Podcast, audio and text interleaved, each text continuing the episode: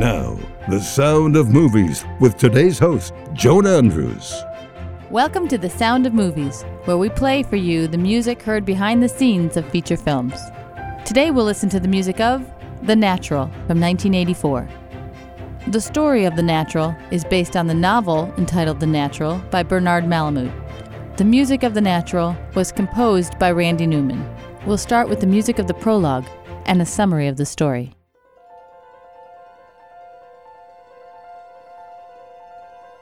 The Natural is a story about a baseball player, Roy Hobbs. At 19, Hobbs was a promising ball player on his way to stardom in the big leagues. But before he ever arrives, his dreams are shattered by a mysterious woman and her gun. 16 years later, Roy Hobbs gets back into baseball. Armed with his childhood bat, Wonder Boy, he gets to join the roster of the lowly New York Knights. The manager of the team, Pop, believes himself to be a jinxed man, and taking on a 35 year old rookie doesn't improve his spirits. Pop needs to win the pennant this year, or he'll lose the whole team to his nefarious business partner, the judge. The judge, it is clear, will stop at nothing to make sure he gets that team.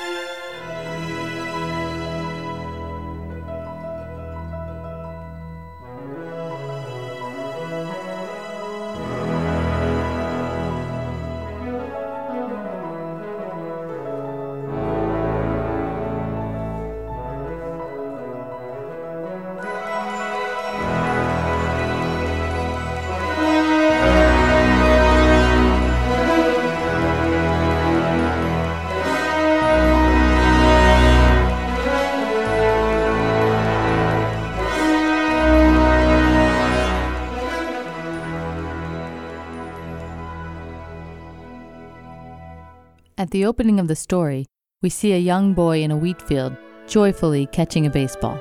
The image fades, and the next scene, a middle aged man is standing outside an abandoned farmhouse. We soon realize this man is the grown up version of the young boy playing baseball. We get a number of scenes with him growing up on this farm, playing baseball with his father, with a young neighbor girl, Iris, cheering him on. His father tells him he has a gift for the game but if he doesn't work hard on it, the gift will be wasted. The boy listens to his father and does work hard on the game. He is shattered, however, when his father dies of a heart attack one day under a tree outside the house. That tree is struck by lightning that evening, and the next day, the broken-hearted young boy carves a bat from the wood of that tree. He burns in a lightning strike and the name Wonder Boy. Quickly thereafter, we see Roy and Iris, as teenagers, celebrating the news that Roy has received a tryout with the Chicago Cubs. He's to leave on the train the next day.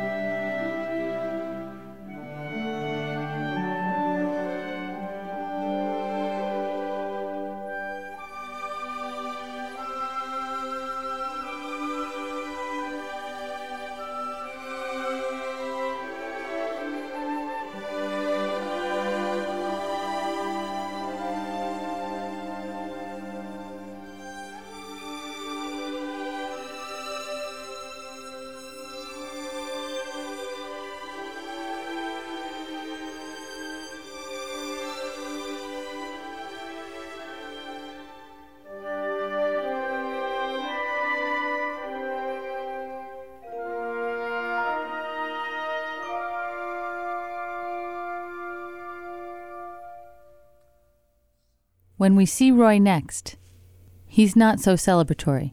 He's that middle aged man who'd come back to the abandoned farmhouse. We see he's come back to the house to collect that bat he'd made as a child, the bat Wonder Boy. And then he leaves on the train again, remembering what happened on that train the first time.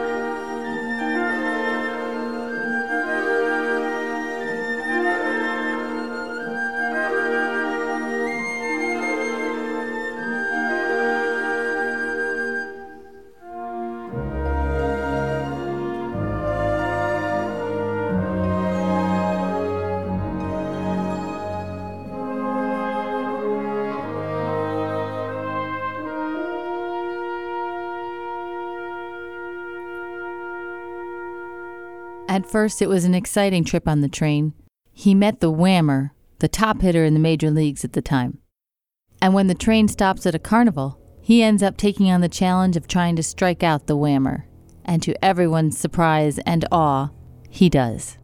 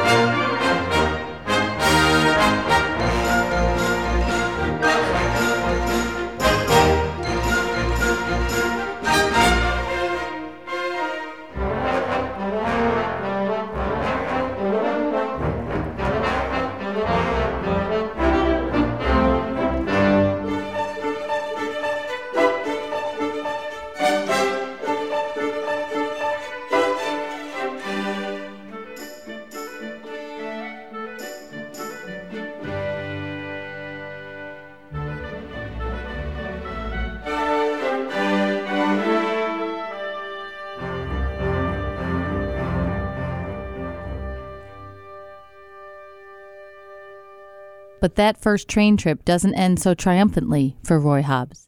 He meets a mysterious woman, and when they get to Chicago, she invites him to her hotel room. When he arrives there, she shoots him. When we see Roy next, it's 16 years later. He's 35 years old and has just been called up to the majors to play for the hapless New York Knights.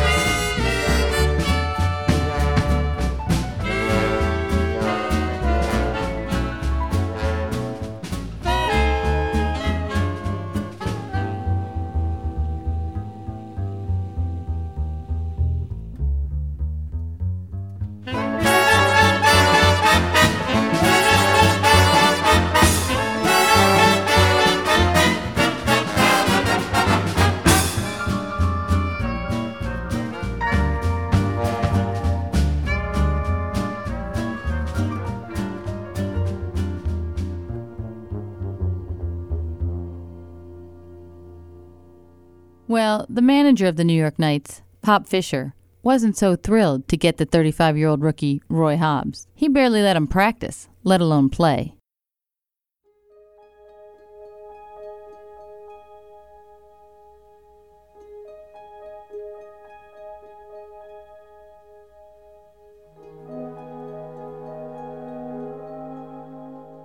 But one day, frustrated by the laziness of his star player, Bump Bailey, he sat him down and told Roy to get up to bat. Eagerly, Roy picked up Wonder Boy and stepped up to the plate.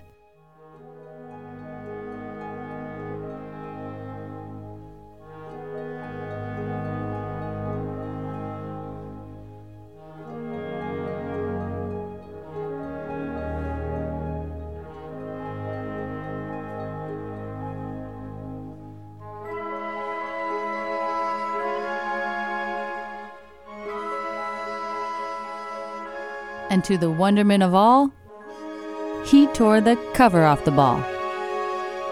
Literally.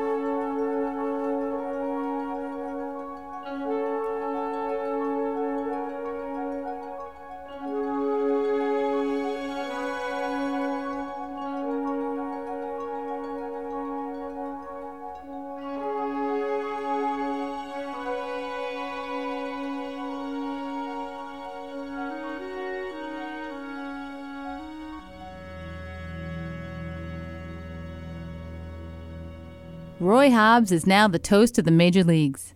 And that means he's attracted the attention of the beautiful Memo Paris. Memo is Pop's niece, and though he loves her, he warns Roy she's bad news. Pop doesn't know the least of it. Memo is in cahoots with the judge and the inveterate gambler, Gus Sands. They're all motivated by money and though Memo does come to care for Roy, she cares for money more.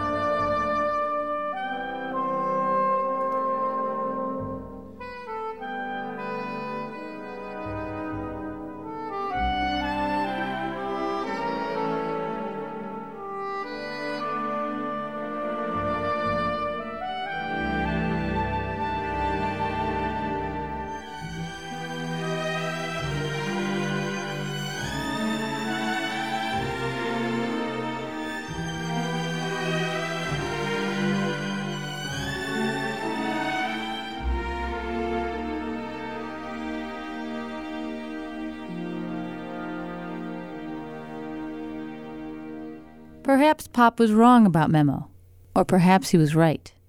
So Roy Hobbs is smitten with Memo Paris, despite the warnings he heard about her. At the very least, he should have noticed she wasn't good for his career, as shortly after starting to see Memo, he goes into a batting slump. But that all changes in Chicago at Wrigley Field. Up to bat in the ninth inning, down by one with two men on and two strikes.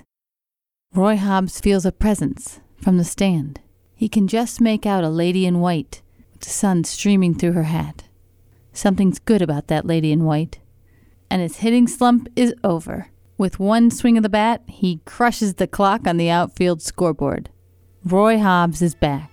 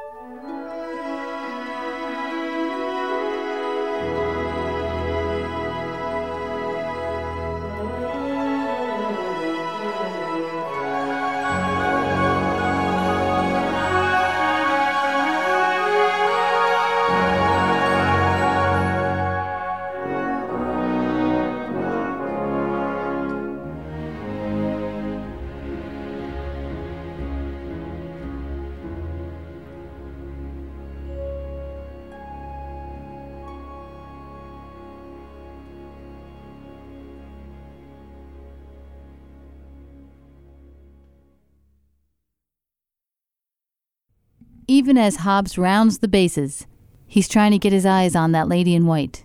The crowd and the flash of the cameras get in his way, and she's gone. But fortunately, the lady in white sends him a note in the locker room. They're to meet at a corner drugstore in downtown Chicago. When he walks in, he's amazed.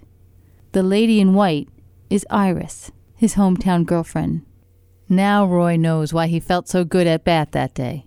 They reminisce over some lemonade, and Roy leaves hoping Iris will come again, like she always did, to watch him play.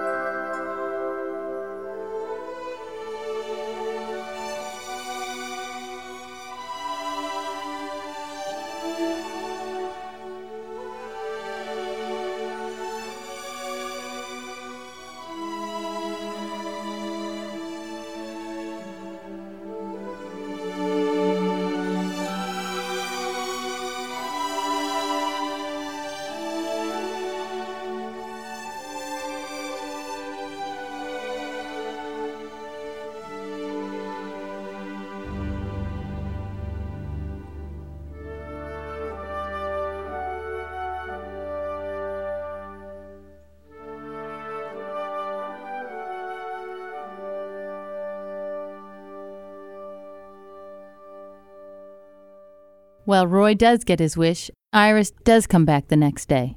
Roy is able to tell Iris the true story of his life, the mysterious woman on the train and all. Iris tells Roy that she has a son.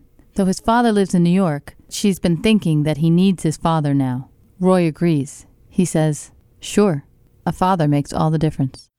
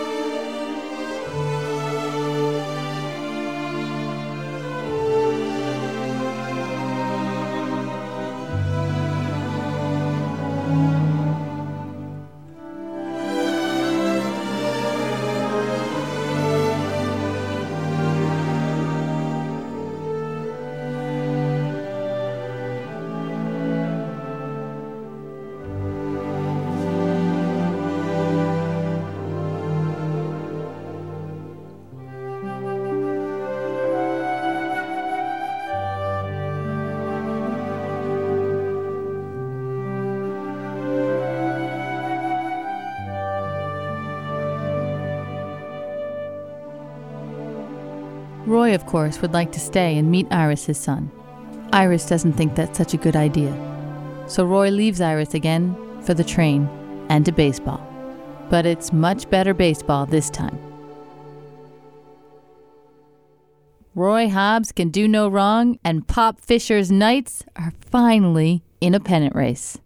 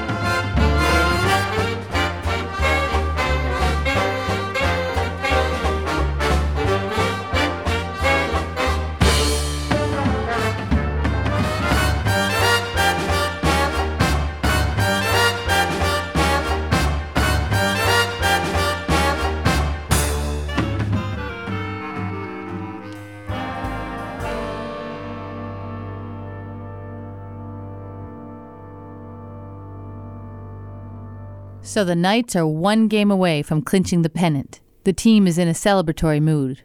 Memo hosts a party for everyone. That includes Roy and Gus Sands, the gambler. At the party, Gus makes it clear to Roy that losing the game the next day would be beneficial to both of them. Roy makes it clear to Gus he's not interested.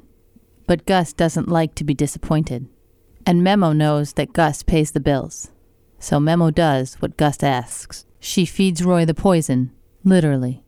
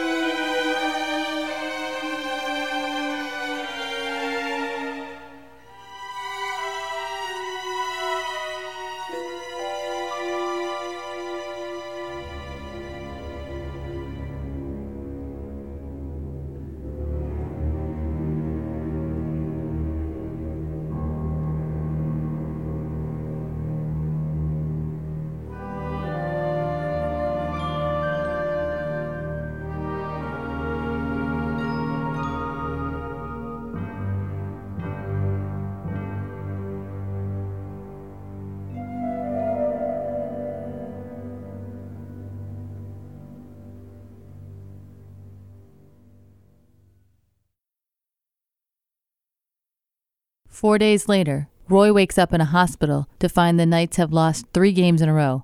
The pennant race has come down to the last game of the series. Even more shocking, Roy gets news from the doctor that playing in that final game may prove fatal to him, as they found a silver bullet in his stomach, and it's done serious damage. To help him decide whether he should play or not, he gets a number of visitors. Memo stops by to beg him not to play. She assures him Gus will stake the two of them a tidy sum of money and they can live happily ever after. Roy understands Memo now. Next, the judge comes. The judge is also willing to stake a large sum of money to keep Roy from playing. His teammates come and visit, and though they want Roy to play, they want what's best for Roy. And finally, Iris comes to visit. She just wants him to know she and her son will be there for him. To no one's surprise, Roy decides to play.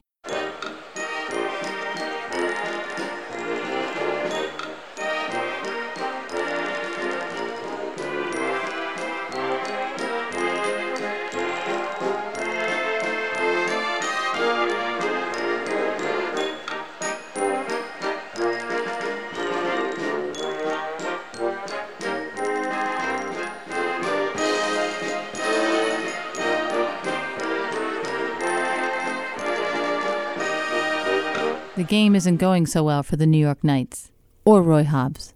It's the seventh inning, Pittsburgh 2, New York nothing. Then, while in the dugout, Roy gets a note. It's from Iris.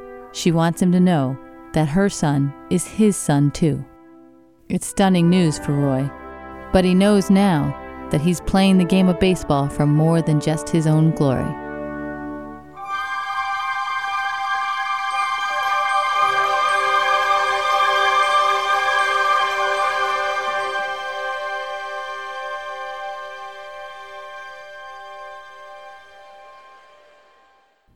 It's the bottom of the ninth now. The Knights are still down by two, with two men on and two outs. And Roy Hobbs is at bat with two strikes. His next swing is a blast down the right field line, but it's foul. And now his bat Wonder Boy is broken. After a momentary shock, Roy shrugs it off. He knows now there's more to life than baseball, and he can swing with any bat.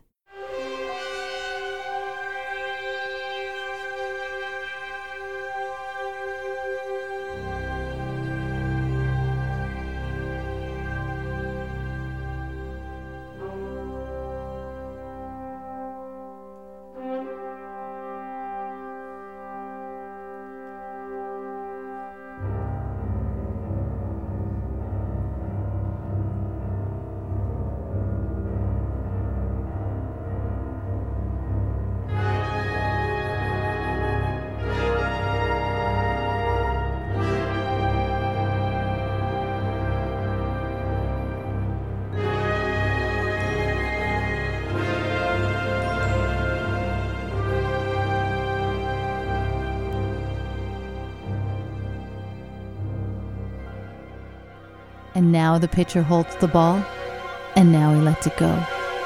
And now the air is shattered with the force of Roy Hobbs' blow.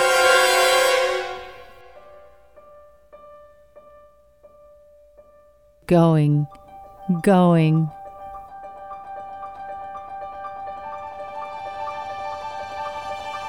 Gone.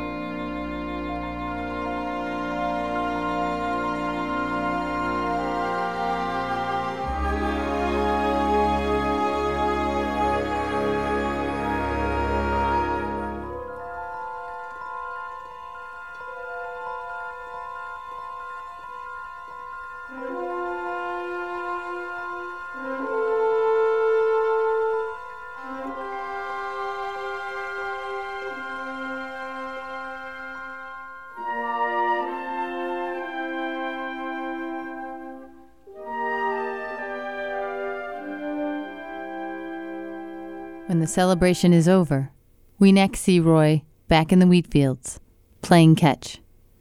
This time, he's the father. We leave you with the music of the credits of The Natural.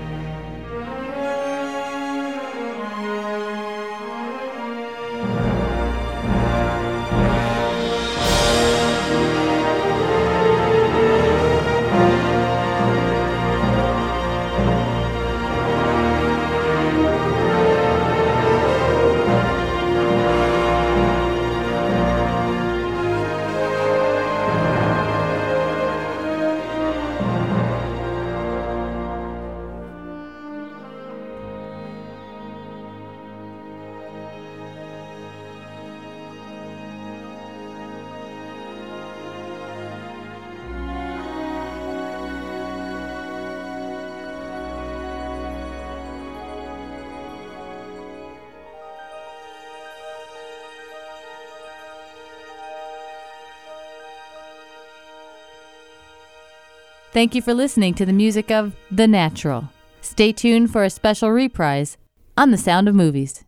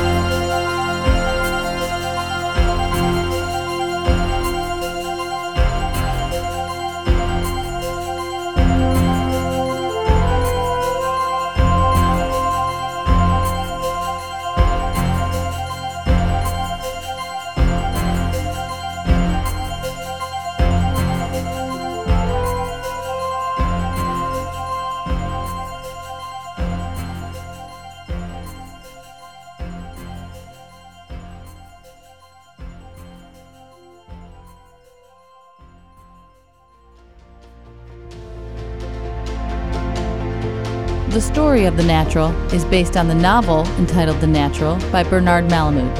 The music of The Natural was composed by Randy Newman.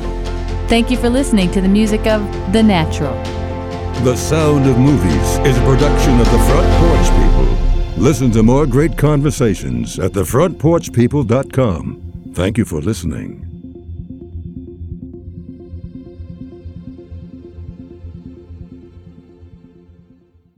Hello, everyone. My name is Matt Neglia, and I am the host of the Next Best Picture podcast, part of the Film Entertainment Awards website, nextbestpicture.com. On our show, we explore all year long what is possibly going to win Best Picture at the Oscars. We do this by conducting interviews with people within the film industry, holding weekly reviews of the latest theatrical releases, and on our main show, where we dive into various different topics, answer your fan questions, and also do our best to explore Oscar history's past in hopes that it will tell us something new for this upcoming award season race. We hope that you will join us on all of the various podcasting networks. We look forward to seeing you over at nextbestpicture.com.